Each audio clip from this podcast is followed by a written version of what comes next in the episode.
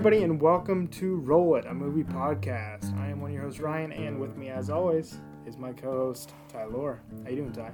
I'm doing pretty good, Ryan. What's going on with you? Oh, not much. Can't complain, I guess. Uh, we're talking about a great movie today, so it's gonna it's a good day. It's a good day. Agreed. Agreed. so this week we are covering the 2007 film No Country for Old Men. Written, directed, edited, produced by Joel and Ethan Coen, starring Josh Brolin, Javier Bardem, and Tommy Lee Jones. So, Ty, what do you think about this movie? Dude, I think I think it had some big shoes to fill. Like hearing about it for a long time, and I hadn't uh, I hadn't fully seen all of it. Like I, I thought I did, but I when I watched it back, I how many times we should start a tally? How many times I think that I've seen a movie and then I watch it back and I hadn't really. Yeah. Uh, I never got to the end with this, but I had just seen parts, and a lot of people are all about it. It's which I mean I see why. It's like the story is like phenomenal, and I think it's just so different that mm-hmm. it, it's so like creatively different in how they made such a great movie out of a plot line that was used so often. You know, mm-hmm. drugs and money and and mafia and. Mm-hmm so to take like a plot that was that has been used so often and just to put it on its head and come away with such a different movie, I think was mm-hmm. really awesome. I loved the cast. I loved the characters. I loved the plot. I, I loved how it went. You know, I I don't think. I mean, there's just a lot of death. You know, I like I like how nobody was safe ever, and you always knew that. Yeah, even was... with Llewellyn, like even like you never you never fully felt like he was safe. You know, you felt like he was going to die in a situation, and uh, you know, you just felt like he he could die at any minute. With the sheriff, that was the only time I was surprised. But um, I think it just I think it was a really well done movie. I don't know how much more you want me to go into that. yeah, no, I mean that's yeah, that's fine. I just yeah, that, no, that pretty much covers it. No, I I this movie is uh, so good. Um, I think it's I think it's the Coen Brothers' best movie. Uh, you know, no offense intended to the dude, with all due respect, but I think this is uh, I think this is their best film, and it's just so good. Everything about it, the way they kind of put put all these uh, different genres together in these subgenres of like of the western genre and do all these different layers uh, I love the adaptation from the novel. Like, I think their screenplay was great. Uh, yeah. Did you read the novel? No, I didn't read it, but I think oh, okay. their adaptation and it's pretty. From what I've read, I, it's on my bookshelf, so I really should read it. But from what I've read, it's pretty faithful. Like, it's it holds pretty close. Even I mean, obviously they wrote, you know, they wrote their own screenplay, but it follows the novel pretty closely. You know. Right. Um, but even when doing that, you can there's still that that Coen Brothers flair that's there, you know, and they kind of put their own put their own spin on things and put their for sure. It's just it's just so well done, uh, and then you have all these themes running through. I love. I'm. I mean, you you know the kind of movies I like. I'm a big fan of movies that have these overarching themes of you know life, what life, what life means, what humanity is, you know, stuff like that, and so any movie that does that and kind of does it in an interesting way, I'm totally there for it, and I think the Coen brothers definitely do that here. Um, yeah. yeah. So I guess, uh, but that being said, this one Best Picture in 2007. Uh, still you're gonna, you're gonna me fired up right off the start, huh? yeah, I still think it should have gone to There Will Be Blood. I think There Will Be Blood's better. But I mean, I love I, this movie. I, I think, think there will be both ten out of tens. You know, but they're yeah, they're both phenomenal movies for sure. But I think everybody who listens to this podcast knows where know where I stand on that. Yeah, I just I think there will be blood. It, it's like probably the best movie of the 20th century, or not 20th, 21st century. Uh, if not, it's like right up there. And not not to say that no no country's not up there too, but I just think there will be blood so good. Um, but anyway, regardless, it's not like it was an unworthy Best Picture winner, but it just had right stiff competition. Um, all right. Yeah. So tough competition, but you know, There Will Be Blood was better. Yeah. Daniel Day Lewis, come on now. I mean, he did win for Best Actor, of course. Because, I mean, how could you not give him Best Actor for that? But this isn't a There Will Be Blood podcast, so. I I can think of yeah. All right. anyways, anyways. All right, all right. Let me do the summary and then we'll uh, move on. In 1980 West Texas, Llewellyn Moss is out hunting when he comes across a drug deal gone wrong and finds a, a briefcase full of cash along with it. He takes the money home, but soon goes back to take water to one of the dying men he found. While there, he's ran down by one of the gangs that was coming back for the money, but is but is able to escape. Llewellyn sends his wife to her mother's while he goes on the run with the money. But now he's also being tracked by another man looking for the money, Anton Chigurh. Chigurh chases Moss throughout West Texas, having a shootout and injuring both at one point. All this time, Sheriff Ed Tom Bell is attempting to figure out what's going on and track both men down. Moss is killed by the Mexican gang looking for the money, and Bell almost comes face to face with Chigurh, who showed up to find the money after Moss's death. Chigurh then finds Moss's wife, kills her to, quote, keep his word, and soon after is hit by a car but is able to limp off before authorities arrive. A retired sheriff, Ed Tom Bell, sits at his kitchen table and talks about two dreams he had about his father. And a movie. So, I want to start. I want to start with the questions this time around. all right, all right, all right. Hit me, Ty.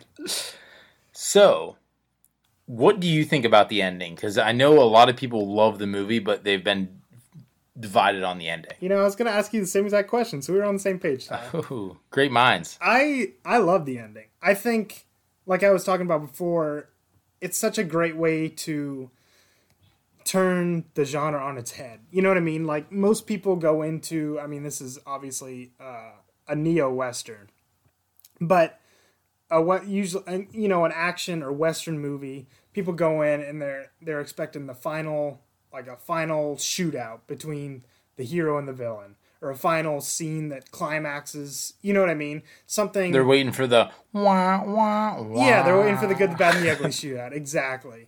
And this doesn't do that. I mean, our protagonist dies off screen by a nameless gang, and we. Um, that's just the way it is. His wife dies off screen, and the the villain gets away, and so we never get that kind of that climax moment that we were waiting- Closure. yeah, that closure that we were waiting for the whole time. Like, Right. I can't think of another movie that kills off your protagonist with 20 minutes left off screen by a, Yeah. by a nameless enemy that you don't even know who they are. It's just such a crazy choice, but it it just works for this movie. And I love that about this movie and the way it kind of it turns that on its head and doesn't do the traditional the traditional ending because that's not what this movie's about. You know what I mean? And Yeah, I think I think uh, most westerns, you know, like you were saying, they have that climatic point, that closure, that that winner and a loser kind of mentality to it. Where this is like a, it's a slow, it's a slow fade out as the violin fade like plays, you know. Mm-hmm. It's it's uh it's like a, yeah, that, that's the best way. Like it's a fade out ending. I don't necessarily love it like those kind of endings because I do like having that closure, you know, in some movies.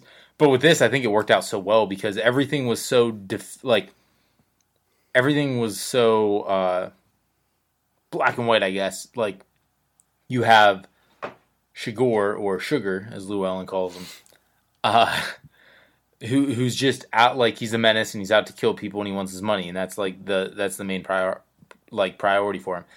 So you almost think that at the end of the movie you're gonna see some you're gonna see some kind of thing that you're like, well, villains never win, and uh, you're gonna see something happen where it, it just all makes sense, and even after the car crash, you know.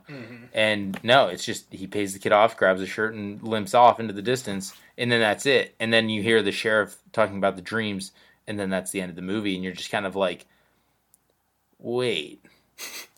But I, I don't know. I, I think it just worked really well with this because, like you said, it's a neo western. It's just everything done better and different. really, that's kind of what a neo neo western kind of are. You know? Yeah, and it's yeah. Um, so yeah, like a neo western is it's a western, but it's told in the in a modern age. You know, with Right. and not the Western setting, and in like time in the time sense of the setting. I don't, um, and I don't even know. You might have said this, but d- it, this is in 1980. Yeah, this is 1980. Yeah. So, and so what you were just talking about that uh, why I think it works. The ending works so well is because so much of this movie, or there's the theme of justice in this movie, and we don't get like normally by the end of the movie. There's in a western, whether it be a traditional western, like a classic western, white hat, black hat western, there's some kind of justice. Usually, law abiding gets the better of you know the outlaw. And then, or in the revisionist western, when that's more focused on the outlaw or outcast of society, um, where kind of the morals are a little more blurry. There's still some kind of justice for those who did something wrong. And here, it does neither of those things. It's kind of just showing that sometimes there isn't justice. Sometimes justice isn't part of a person's fate. You know what I mean? Sometimes that's just not the way it works out. And, you know, kind of. Sometimes you get heads, sometimes you get tails. Yeah, so I guess uh, what do I want to talk about here in terms of justice? Um, Where to start? Where to Where start? to st- so of course we have like the coin, you know, uh, and that's that's how a bunch of our or a bunch of characters that we see find what Chigurh sees as justice. He sees that coin as giving justice. You know what I mean? Right. Um, He he thinks it's fair and just. Like that's how he looks at. That's how how, how he looks at the world. I guess. right. He sees. So it's just like uh, what does I mean, I'd say that's a quality. He, Chigurh has this like equality about him, and he he's a guy who does what he says, keeps his word, and if he gives people chances, he gives them all the same chance. Yeah, and it's kind of like I mean, of course, you can't help but uh, think about Harvey Dent when you know you're watching this, which came out a year later. The Dark Knight came out a year later than this, but two two two uh, psychopaths flipping a coin to decide who lives or dies within two years, in two great Yeah. movies. What are the chances? Um, but Two so- phenomenal, two of the best movies of the last twenty years. yeah, yeah, true. Um, but no, so like I think Chigurh is like showing that maybe there's no there's no cosmic justice, but still our decisions, the decisions we made lead to our fates, whatever that fate may be, whether it's you know actually just or not, it's still part of our fate. And he's just kind of he sees himself as executing said fate and that's what he sees as Right. justice i guess i don't know I, I totally. I mean, like, well, he's not he's not out for justice, but he does live like his code of life. I guess has justice in it. You know what I mean? yeah like woody harrelson was talking about he's like he has principles or you could call them principles and they transcend money and everything else uh and that's kind of his even after like even after llewellyn was dead he's like no it's quote unquote the like i have to go and kill his wife because that's Right. you know because he he didn't take the deal so now i have to kill his wife even though everything's over i have the money he's dead gotta be done because that's you know Well, I got- it's I yeah. got it- I mean, it just here. goes back to does it matter what I say, or I mean, does it matter what I do if I go and kill his wife? No, it, de- it doesn't matter in the grand scheme. Like I'm still making off with the money, and I'm still the winner here. But it matters to the integrity of my word. yeah and that's like yeah it's some twisted sense of that um yeah I'm not saying that's how I personally look at it. I'm just saying I feel like that's I feel like that's what went through Chigurh's uh, mind. no yeah yeah yeah no i totally agree yeah I'm not some I'm not some psychopath over here being just being like, ah, yeah, nope, definitely agree. Understood every movie made. Um, and then I like to tie into that that our decisions are leading to that our fates. Uh, of course, he has that whole thing about the coin. Um, so of course the flip is deciding the person's fate, but he talks about like, hey, I'm not I'm not deciding. I got here the same way as the coin did. The coin took a journey, and Mhm. it's deciding itself. Like we got here the same way. The coins, it's the coin. I guess the coin's fate to decide your fate. You know what I mean? Like he has no say in it. That's just the way it is. And that's when he's saying like, "Oh, that everybody always says you don't have to do this, but hey, it's not my call." You know? Yeah. When- I mean, it really is. Let's be honest. But he's like, That was that was probably one of the most sick and twisted lines that I actually laughed at. "Oh, did you laugh at that?" When she's like, yeah, when she's like, you don't have to do this. And he like like- rolls his eyes. Yeah, he's like, uh, he's like, everybody always says I don't have to do this. but in the sense that like he represents uh like death and fate. You know what i mean? In that sense when you look at him in that way then that kind of works is to be like you know oh f- you don't have like if you're talking to fate or you know what i mean? Like oh you don't have to do this like it doesn't have to be like this but like hey this is your fate. This is the way things worked out. And whatever you say or do it doesn't change the decisions that were made in the past to come to this point. Just like the coin, just like sugar, just like your fate. right. So, I guess that's enough for justice. Um, but I mean, there's a bunch of Is stuff it- tied into there. Is it ever enough for justice? No, because justice is impossible in a world with humans.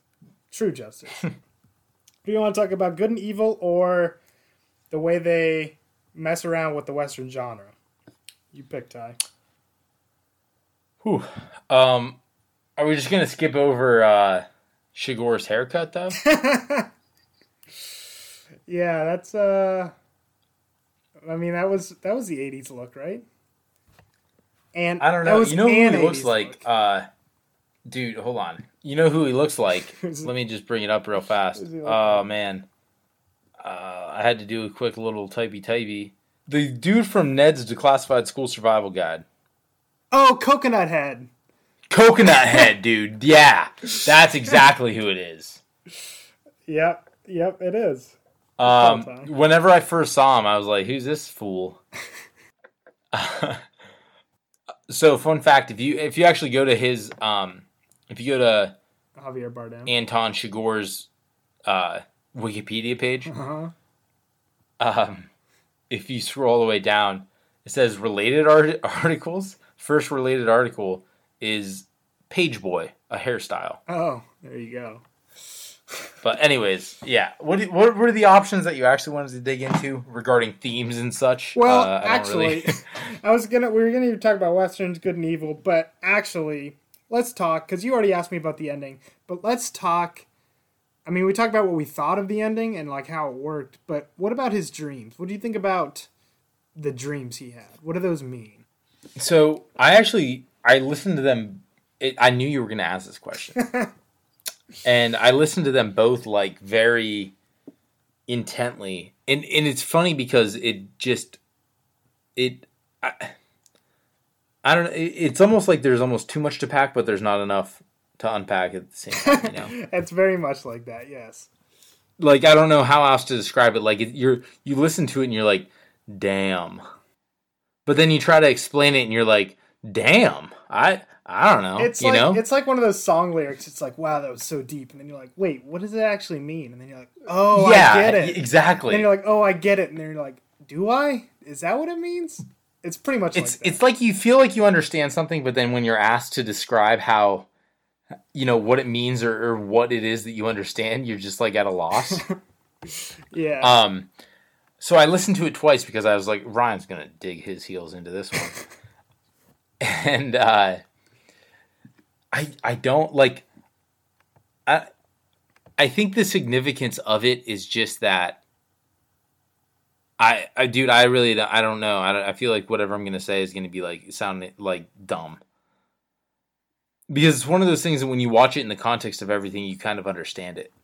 it But just, when you're talking about, go ahead. I was just gonna say, yeah, it just like feels right in the context.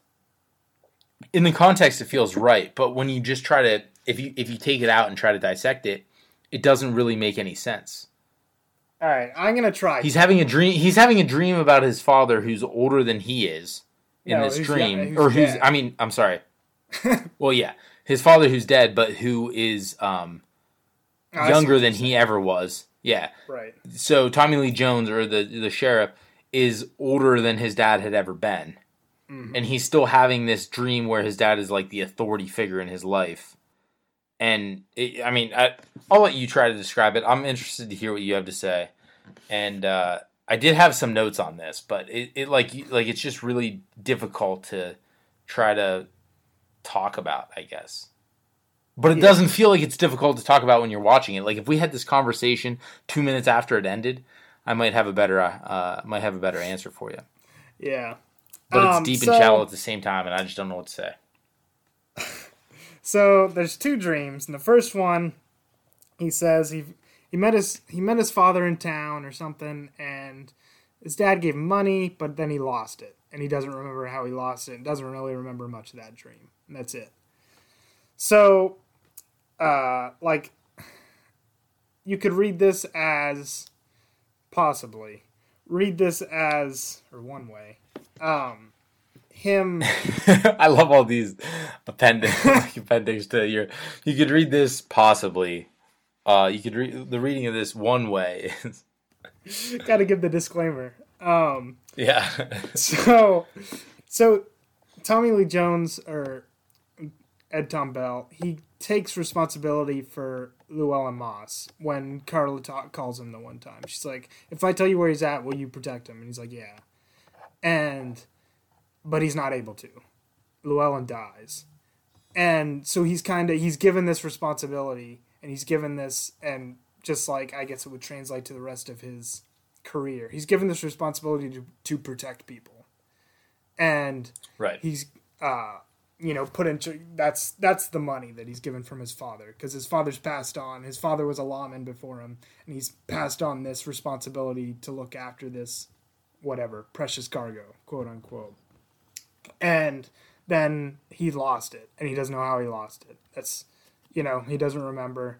And that's the way it is. And that's just the way that's the things that happen and that's what he kind of feels he feels responsible for, but I think that's also like him moving on past that. Like he knows that there's nothing he can do about it, and that's why he's moving on past that one. You know what I mean? this kind of brings up uh, a theme that I kind of caught through too with the you know we talked about uh, Chigurh's like chance that he gives everybody or like the flipping of the coin or uh, or all all of that stuff. Um, it's it's just like the inevitability of it, like it is the way it is kind of thing, And that's you know.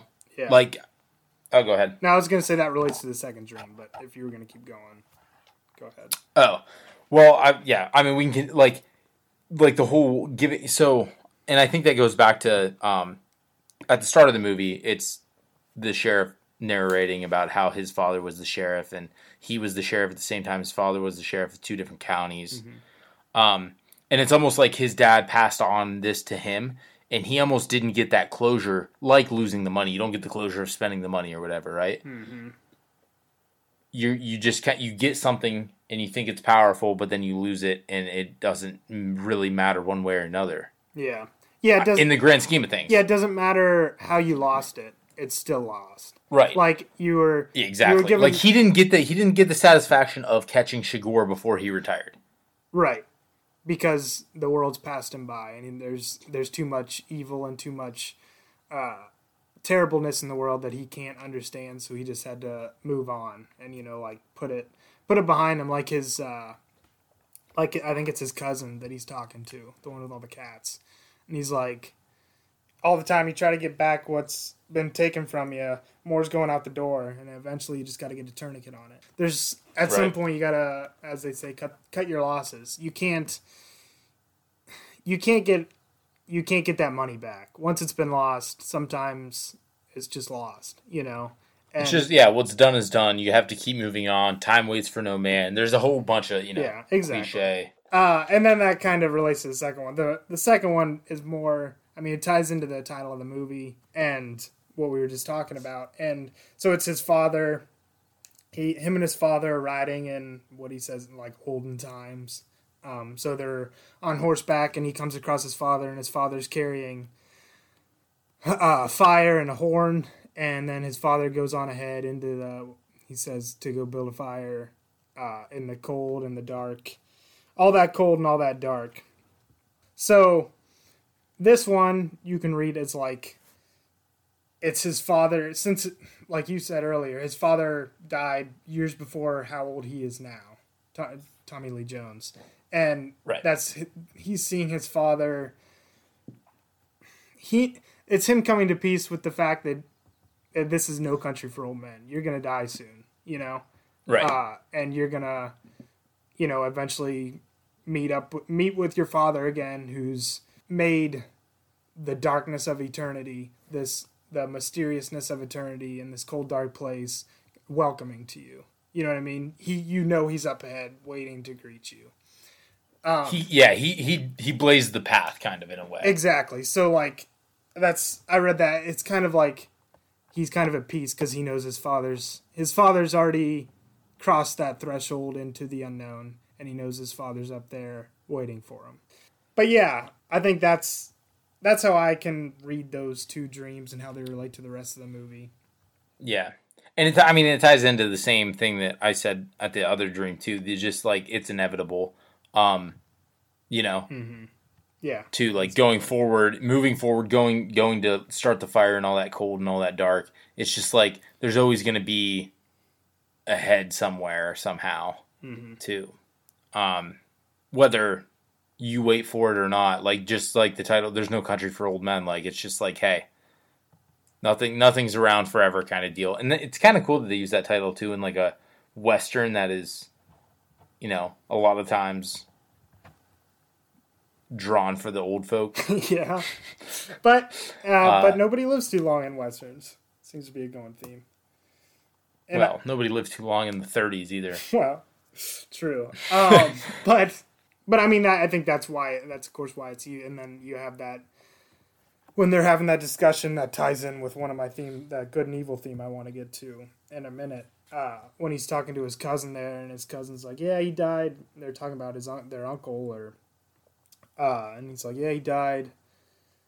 Died on his porch when you know whatever the Indians came, um, to whatever settle a score, or something I don't remember." And yeah, he's like, that's you know, that's why this is. He's like this. This country's hard on people, and it's it's. I can't remember what the wording he uses, but he says this country's hard on people, and it's always been that way. What you're what you're dealing with, like in terms of like sugar, what you're dealing with is isn't something new. It's always been like this, and that's when he tells the story of the uncle, and how he died well before you know he was old, of course it's it's kind of like the same thought as like all no problems are new problems. They're just different. Yeah. I don't know if you. I, I, I like. I feel like there's a way better cliche of saying that, but um, they're just manifested like, in a different way. Yeah, I mean it's it's like like history repeats itself. I guess is the cliche that I'm looking for. Yeah, and it's like he he thinks. I mean, the whole movie is because uh, I mean it starts out with that with those nice wide shots of this the expansive like West Texas, um, and which I loved. It reminded me, of course it did, but it reminded me so much of Red Dead too, because yeah, you were um, really into Red Dead Redemption. So good, just in I general. Um, whew, chef's kiss. Um, you're but, like, hey, we don't have enough time for that. but uh, so like the whole the whole point the whole theme of, or one of the big themes of uh, that game is that's the end of the Wild West, and society is encroaching on this wild, wild Western lifestyle, and that's that's kind of like the backdrop to a lot of westerns. But it's interesting here how they have these shots in 1980, you know, a century after most westerns are set, and these these nice wide wide angle shots of these expansive plains, but they're inner they're cut through with like telephone poles or telephone wires, uh, roads, fences, all kinds of man-made things to show this kind right. of, uh, which is a big thing in westerns. But like I said, it was a century after of this of this battle between uh, humanity and nature, you know, and man mm-hmm. trying to kind of wrestle nature and force. I don't know what word I'm looking for. Force society onto it, force humanity onto it um, force morality onto it when humanity humanity itself is lacking in those things. There's there's some things you just can't wrestle out of something. You know what I mean? There's Nat- I mean, it, yeah, nature is nature. nature is inherently chaotic and there's evil in nature and you can't get that out of there. That's just the way it is. And I mean, and that almost kind of goes back to like the, nature is inevitable. Mm-hmm. You know, to just to tie back into that theme too. Um, but if we can touch on the cinematography just a bit, wow, huh? Oh yeah. I mean, dude, it was it was so good. I think I've said that for every Coen Brothers flick that we've done, though. well, yeah, because I mean, it's all Deakins. So I mean, that guy. Yeah. I mean, we talked about him. We've talked about him in a bunch of episodes, I think, because he did. And he also is the uh, he's also the uh, cinematographer for 1917, I think. Yeah, that's yeah. We talked about him extensively in that because that was Yeah. that was mainly about That was- cinematography. That was yeah, that was like his most recent, um, yeah, I guess, trophy, definitely. if you want to call it that. But yeah, those I mean those shots are gorgeous. You have those and then it's also balanced with I mean, you got the wide angle shots like that with the expansive Texas uh, wilderness and then they're balanced with all these close up shots of the characters so you only get the character in a lot of shots. You don't get any other characters in the shot, no background characters. And then you have a lot of high angle, a lot of low angle to kind of disassociate you with the character. It's just like everything about this is so it's just shot so well and so it just I mean, I I loved all the um, and I loved every time like the it was like a tight shot too, uh, because they were used sparingly throughout this film. And a good, and, and I think that worked well too because there was always so much going on. But the detail shots just really, um, I don't know. I guess just wrapped everything together, and I I think you know this this isn't necessarily film work, but uh, uh, cow killer. Is that what it, I don't even know the correct term for that weapon because oh, it's oh so the air compressor thing. Yeah.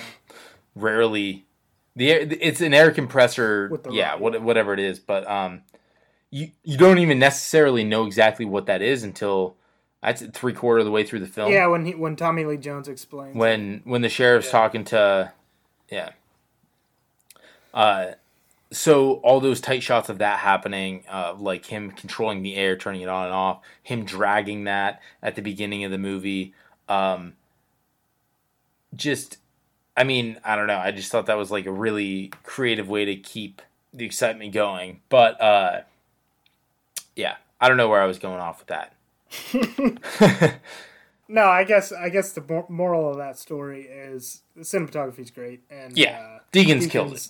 Knocks it out of the park once again. I mean, I think he's done like every Coen Brothers movie since like I don't know the mid '90s or no, Yeah. maybe earlier than that. I, i mean he's like their he did dude. Barton Fink, and that was in the early '90s. Yeah, either way, he's done every Coen Brothers movie for like the past 30 years. So yeah and you know Coens always have great cinematography, and this this might be their best one in terms of cinematography. I th- I mean, I definitely think this is the best cinematic film that the Coen Brothers have done that we have had on the podcast, and we've had three: um, Have we? What do we do the Big Lebowski? The Big Lebowski, this, and uh, Oh, oh brother. Oh Brother, Where Art Thou? Which is a tight second, I will say. The Big Lebowski was more about the the comedy and theme of it, I think, overall than the cinematography. And I think in Oh Brother and uh, in this one, the cinematography plays in into the. It has such like a intertwined role in the movie, you know. Mm-hmm. It plays into the themes. Yeah, lot. for sure. But yeah, so I guess uh I guess we were talking about good and evil. Sure. Good and bad, black and white. Um, yeah, that's what we were gonna kind of jump back into. Well, um, actually, let's talk about Western first because then it'll come into then the Western part will come into play in the good and evil discussion. Okay. So, like I said earlier, wah. like I said earlier, this this is a neo western, but it also it it incorporates both like aspects of the traditional classic western and the revisionist western. So in the classic western, uh, like I said, there there's these like usually man-made structures cutting across the the wilderness and out, you know, the whatever the rough terrain, trying to show man's kind of wrangling with nature. You have your white hat, black hat dichotomy, which we get in Ed Tom Bell and Anton Chigurh, who's decked out in all black, and the sheriff's, of course, wearing a white hat. And, you know, you could probably call that thing on uh, Anton Chigurh's head a hat. I don't know, it's something. um, it's, it's definitely something. and then, uh, so we have those those kind of things in there, and these kind of traditional ways the characters act a little bit in that way. Like Chigurh is just seemingly like he shoots that bird, you know, for no reason. That's t- something totally typical of like a Western villain to do. Also, it made me think of I don't know if you've seen Raising Arizona. If you haven't, you really need to. It's the it's one of the Coen Brothers' earlier uh, movies. I and haven't. No. It's Nick Cage playing a great role, fantastic role. You got to get on it. Um, Does he anyway, ever play not fantastic roles? that's, I mean, true. Even if it's a bad role, even if it's a bad role, it's good if Nick Cage is playing it. My guy. Ah, uh, but there's a scene in there with like one of the the one bad guy he like shoots at a lizard and kills it for no reason. But I just that made me think of that because it was the same exact thing that Chigurh does. But anyway, um, so we have stuff like that that kind of relates it to the classic western, and then we have the revisionist western, which is those are the movies like uh, your, Django. Your good, it focuses on the outlaw and the outliers, like like the good, the bad, and the ugly, the Wild Bunch, uh, uh, Butch Cassidy, Sundance Kid, stuff that kind of mixes up the moral gray area.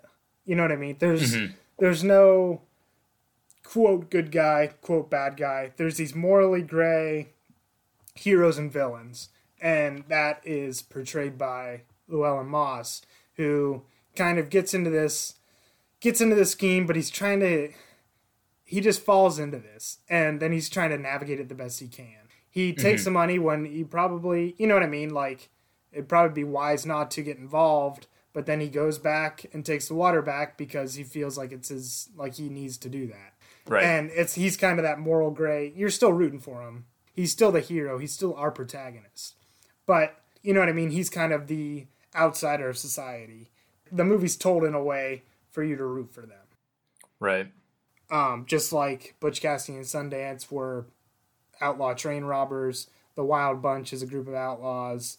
Good, the bad, the ugly. There's no good guy in that. Well, the good, but even Clint Eastwood is not wholly good in that movie. Right. You, everybody's kind of every everybody's has flaws.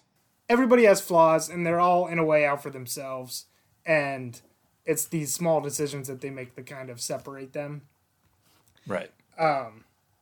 But yeah, and there's so we got Llewellyn Moss, and there, but so as opposed to like the classic western where justice i think i said this earlier justice is usually in the term of in the form of like law and like the sheriff taking down the bad guy, mm-hmm. and the shootout, the OK Corral. But in in a revisionist, it's more that there's just there's some form of justice, you know, that comes right. to whoever. It's maybe not, maybe not legal justice, maybe not you know due process, whatever, but like there's some kind of cosmic justice in a way. You know what I mean? Everybody like usually they get what they're get what they're due, and that's definitely karma. It, it's it's like the idea of karma almost. Yeah, it's yeah, and it just and like you like you were saying earlier, it gives a form of closure. You know what I mean? Right. Like there's there's justice that's served in one way or another, and this kind of this movie kind of takes both of those and kind of flips them. There's still a type of justice in some forms, but it's like Anton Chigurh's style of justice. You know what I mean? Right. It's this right. justice of fate. Like you can't get away from your fate. But in terms of like getting what you deserve, that's a different story. You know? Yeah. Um and yeah, I guess that's that's the interesting way they kind of flip it on the flip it on its head. There's no justice in the traditional sense. Right. And I mean, there's uh this this kind of when we were talking about this idea of closure at the end or that trailing off kind of thing. Um, I know I've said this before, but Hell or High Water, a movie on Netflix. Have you watched it yet, by chance? No, I haven't. I think we talked about it on one of our quick reels, which we do every so often. They release on Fridays when we do them. But uh, it's another neo western, and it's th- this sheriff who's retiring, and he wants one last charade at catching bank robbers, right? Mm-hmm. And uh, spoiler alert, by the way, if you're gonna get upset about that. But um, these two brothers who commit all these bank robberies, at the end, the sheriff only catches one of them, and there's no trace back to the other brother, Mm-hmm. who was only doing the younger brother, who was only they only robbed the banks for his good, basically, so he could have this land for his kids, and um, so there's that sense of mixed closure, right? Like they did catch somebody who was involved in these robberies, but they didn't get both parties, and the sheriff knew that the other guy was involved in some way, but there was nothing tying him back to it. And when he went and talked to him, he was trying to get that closure, and it never came. And uh, I think that's like a nice inter- intermediary between uh, No Country for Old Men and something like uh, like an old classic western, white hat, black hat. You know, Mm-hmm. It's more of style. like there's there's a form of justice, but in a way, it's almost like it's like the uh, stealing bread to feed your family, and then you're like, oh well, would that be justice if I killed this guy for robbing a bank or whatever? Right? Uh, when he's just doing this to help his kids, or it's, I don't know. I haven't seen the movie, but I'm just guessing something along those lines. right. So like, would that would that be true justice if you know if you took him in? But uh, I don't know. You'd have to you'd have to fill me in because uh, I haven't seen that. You should see the seems like movie. it's a great movie. It's a great movie. And since we're you know we're heavy on the neo westerns, you might as well take a gander and watch it. But um, I I think you know like yeah, I think that's the uh, uneasiness too behind all this is that you have you have in this movie you have black and white. You have a good guy, you have a bad guy, you have a guy that wants justice and a guy that's delivering justice, kind of in a way. But he's obviously on the wrong side of the law. And you so you you have the two parties right? But it just ends in this gray mix. And you're like well does he end up dying? Like what happens to Chigurh you know what i mean? Like there's all these questions about him and then you have off. the what He gets off. yeah well the, i mean yeah, Yeah. but when he's like walking away those are what you're thinking like is he gonna get off is he is this how he like gets Mhm. found out you know kind of deal um a lot of money for a shirt but you know uh But I feel like that's one more thing. Like that's his. Those are like his principles because he's like, "Can I give me your shirt?" Yeah And he's like, "I'll give you money," and the kid's like, "Oh, you can just have it, Mister." That's yeah. He's like And that's a lot still- of yeah. he still gives him the money. It's like Right. this weird sense of like that one. He lives by. He does have principles, but they're not as they're not as moral as what some people would, or they're not what some people would call like good moral principles. Yeah, they're just the ones he lives. It's just his code. Like, no, Right. I'm I'm taking this so there. But then he steals like medicine and syringes from the drugstore after he blew up a car and doesn't pay for those. It's just like weird. But Yeah, um, it's like he shoves it to the man, but like for the real like the personal people, he's like, hey, I get it. It's a struggle. Here you go. We're all Yeah. getting by. Uh, something like even even with the guy, at the, well, even with, with the guy at the gas station, you know what I mean. well, yeah, but that's willing to- another one. Okay. Go ahead. Now I was gonna say that's another one that's like weird because he's like, so his reasoning is because he says uh, the the dr- or the gas station guy's like, well, what what am I putting up? And he's like, well, you're putting up. Everything. You've been putting you've been putting up your whole life. And he's Right. like, well, what are you what are you talking about? And like in Chigurh's eyes, he's like, oh, this guy got handed this gas station, so he didn't, you know, I don't know, work for what he has or something. I don't know. Uh, but in, in his weird like quote unquote moral compass, he's like, oh, this guy's a phony, and you know he's been he's been faking it his whole life, and this is, you know, either this is his fate catching up with him, something like that. I don't know. What Right. did you read it like? I read it kind of like that. Yeah, it's um but even then like he has like he obviously knew that it wasn't right that that guy had everything that he had, you know? And Yeah. he dissected it down to how he got to where he had. oh, He's like, oh, so you married into it, you know? Yeah, he's like, well, you can put it that way. We just moved in here like four years ago. Yeah, I know. And he's like, you married into it. and because he's a guy of like, he, you know, say what you want about him, but he seems like he's a guy who's like worked to where he's gotten, Mhm. whether that's by killing people or not. So he, he has this idea that these principles should be followed, like working hard, good work, you know what I mean? Like staying true to whatever you believe in, so on and so forth kind of deal. And he thinks that this guy just kind of got the easy way in and is now like living large, like, oh, how much do you own in here, you know? Oh, all of it. And uh, he's like, well, I'm going to give this guy the same chance that I would give, you know, a guy who actually did work for it, who I might kill, kind of deal, you know? Yeah. Um, fl- like call it like, and he'll he'll never call it because that's unfair. You know what I mean? yeah. And Gotta uh, give him the chance. Got to give him the chance, yeah. And a hot diggity, I did laugh out loud when he was like, he gave him the coin, and he's like, uh, he's like, put it in your pocket. He's like, don't put it in that pocket where it's gonna get lost with all the other coins. And he's like, put it away. He's like, don't put it yeah. in your pocket.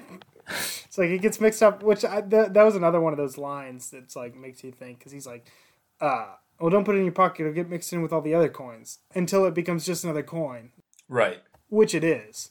It's like, what is? What are you? What are you talking about, dude? right. It's like, what do you mean? Like, it is just another coin, but it's also not. You know? But I guess the the way I read it after thinking about it, I read it as like this is this was a decision or this was one of those decisions that you make in your life that saved your life. You know what I mean? Just like when Llewellyn Moss is talking about it, some things you do and you can't take back. Every decision, and like he says at the end with the coin, he's like, "Oh, it just took the same path I did here." Um, every decision you make leads you to where you are in your life Right. and that coin is one of those decisions and he's like oh once it gets put in with all those other decisions it's just another decision it'll Right. get mixed up with all those and just be another decision and he's like well which it is It's almost like he- he lead un- to this yeah, he understands that everything is like, and I think that goes back to the like his guide of principles or whatever you want to call it. But um, you know, like he lives by these and dies by these rules, right? And it's not a big deal, but it also is. yeah yeah But definitely it, it kind of reminds me of uh, you know, when we were talking about well, at least Chigurh stands for something. It's kind of like the Coen brothers' uh, other movie, The Big Lebowski. What, what's the nihilist quote? It's like, uh, "Say what you want about." oh say what you uh, it's uh, Uh, john goodman says he's like say what you will about the national socialists but it's least, Yeah. but at least it's an ethos Yeah, at least they have. At least they believe in something, man. yeah exactly um yeah But it's almost like that. It's almost like that kind of way of thinking. You know, it's like at least he at least he has something he's following. He's not just going out and he's not like a nihilist. Yeah, and when, and at some points it seems like he's that, but he's not. You know what I mean? At It- some yeah. points it seems like he's he's doing it just like just Well, because. like, And let's no talk. reason. And let's talk about this. Like the sheriff is a perfect example of that. When What's that? when he's in the sheriff's room hmm and he doesn't kill him, Oh yeah, when he comes and try like to look at the crime scene. Yeah. right? Um, no, no, no. When he's in the sheriff's hotel room. No, that's the crime scene, Oh, oh no. and he sits on the bed for a minute just to like. Yeah, that's the crime scene. Oh yeah, yeah, yeah, yeah, yeah, yeah. Yeah, because he crime- went in to look for the money in the vents, and that's he Right. sees the vent on the floor. Yeah, yeah. Anyway, right, right, right. Yeah, yeah, yeah. Yep, yep, yep, yep. No, that's it. ahead. Like, like Oh. he had the he had like when when he was in that scene, he had the opportunity to kill the sheriff, Right. but he didn't because he had no reason to. You know, True. Unless the where where like right, but where um he, I mean, like he kills a lot of people, but he only kills people that he has reason to kill. In he his in his view, worthy to kill. Right. Yeah. I mean, like even like when he so the first person you see him kill is the the deputy or whatever Mm-hmm. that arrests him. The only reason he kills him is because he felt wronged by his decision to arrest him. Basically, Well, you he know. kills. He also kills two people with vehicles for no reason. Besides that, they have vehicles. Um, but anyway, that's I guess, yeah. well, let's, I, yeah, I mean, on from. Uh, he kills a lot of people. he does kill a lot of people. um, let's. I just want to touch on good and evil uh, real quick because it kind of it relates to the uh, the western uh, subgenres we were talking about. So, like the whole movie, it starts off with this narration and kind of ends with Bell talking about this. Is he wants obviously like yearning for the past. He wants this clearly defined good and evil to be back Right.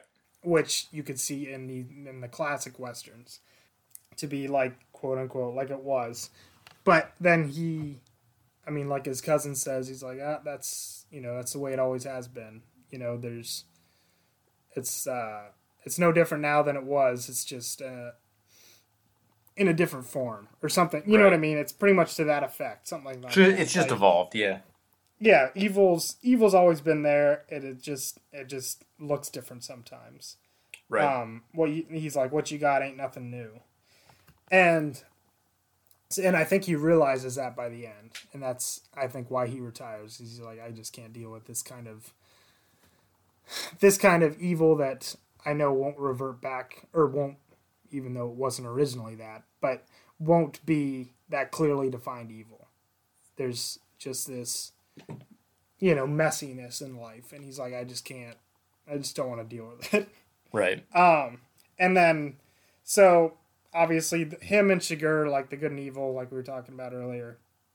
And I thought it was interesting. There's a couple scenes where they're mirrored as being the same, uh, like either very similar to the same. It's when so Chigurh goes into Llewellyn's house after he leaves, and he takes the milk out of the fridge, and he sits down on the couch, just is drinking milk, and it shows him drinking milk, and then it shows his reflection in the like the blank TV screen Right. as he's sitting there. And then, like, whatever, a couple scenes later, we see the sheriff come in, pours himself a glass of milk, and sits in the same spot, and we see that same reflection on that TV. Yeah. Like, and it's it's kind of showing like how similar these men are. Like, um, they both, I guess you could say, they both are kind of looking for justice, or either, I don't know, I or living by principles, I guess, and are seeking justice in one form or another.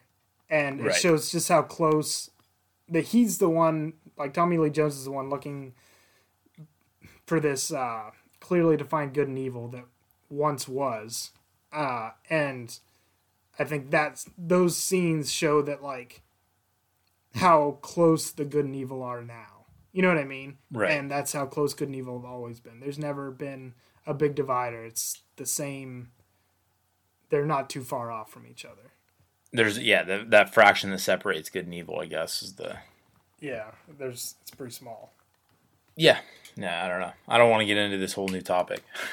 Uh, what were you gonna bring in? I was gonna say, speaking of good and bad, uh, Llewellyn's kind of interesting in the way that he goes about it because he does some good and bad things, you know. But he seems to be that neutral party. I don't know. Like he, yeah, and I think.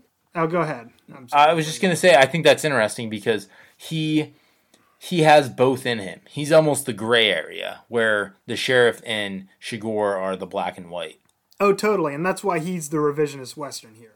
Right. He's the outsider. He's like he's still your protagonist. He's still the one you're rooting for. But like he doesn't do everything perfect. He's not the moral exemplar that the shit that uh, Tommy Lee Jones is. You know. right. Uh, but he's like He's also not the evil that Chigurh is. exactly. He lives. He doesn't want to hurt anybody. You know. He's living by. He's trying to do what's right. You know. Most of the time, but he just makes decisions that aren't the best sometimes. You know what I mean? And but he's still like you're still supposed to believe he's a good person. It's just like nobody Well- is that nobody is that clear cut defined. Most of us fall into that area where he's at. We're not perfect, but we're not evil, and we're Right. somewhere in the middle. And even from the beginning of the movie, okay, he took the money, right? Yeah. And he went home and he was laying there and he had oh he was laying in bed for a long time and then he was like, "No, I got to do what's right. I got to get that guy some water." Mm-hmm. And then that kind of just launched him into the into it even more and in, even deeper, you know. Yeah, and it's interesting that the the thing that he does good, like the moral good he does, is what gets him into trouble. It's his it's his wanting to do good that gets him into the trouble because he would have got off scot free. Well, I guess the tracker was in there, but they would have never known to go look in there and to find where his, you know what I mean. So he probably would have been gone forever.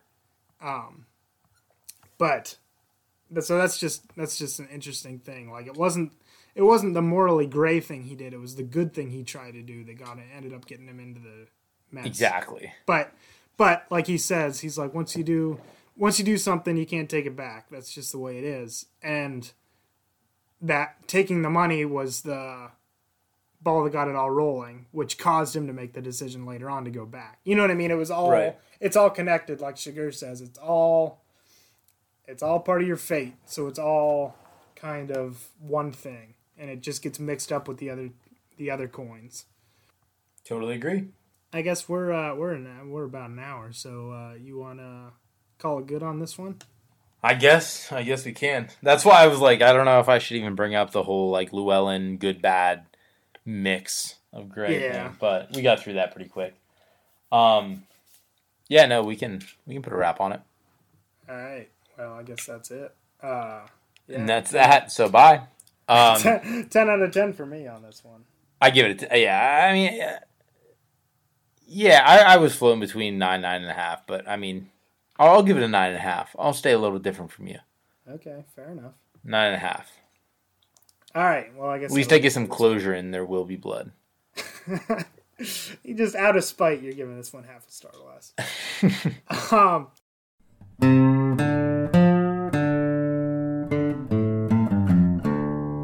All right. Well, uh, what do we have uh, next week, Ty? Next week, diving back into the '90s, the year that these two legends that you're listening to right now were born, 1994, the classic Pulp Fiction. Yeah, diving back into Tarantino. We haven't done uh, a Tarantino. We haven't done any old QT movie in a while.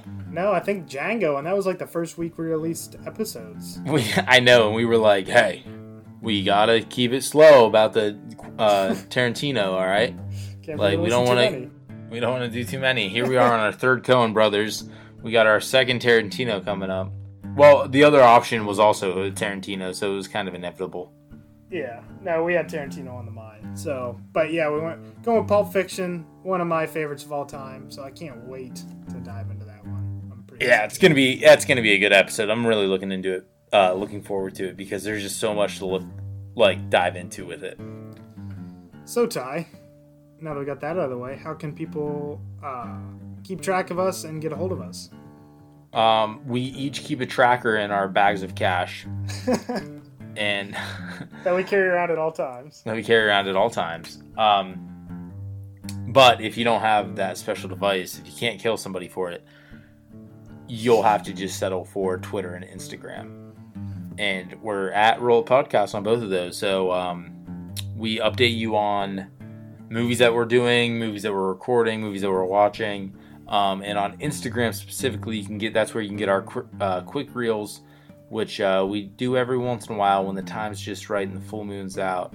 We'll sit down and talk about just whatever. We do an Instagram live, we record it. It's a quick reel. We throw it up unedited um, on the old podcast world.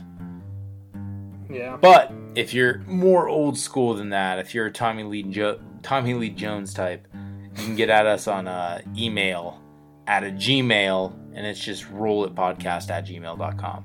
Am I missing anything, Ryan? No, I think that just about does it. Yeah, I'm trying. I took over the uh, Instagram duties. I know. She stole right away from me. I'm going to have to change the password. I'm trying to post more on all of our social media, so like, you know, try to be more interactive. So you know, give us a follow, and uh, we're, we're trying to put out trying to put out more content. So hopefully, uh, you guys like that. What Ryan's saying, what Ryan's saying is Ty was doing a poor job at managing I mean, I was I was doing a poor job of managing And- the Twitter, but now I'm trying to get them both on track. Put it that way. Sure. uh, so I guess uh, I guess that'll do it, and uh, we will see y'all next week with Pulp Fiction. I'm looking forward to it. I don't have a witty. Uh, I don't have a witty line this week. Bye.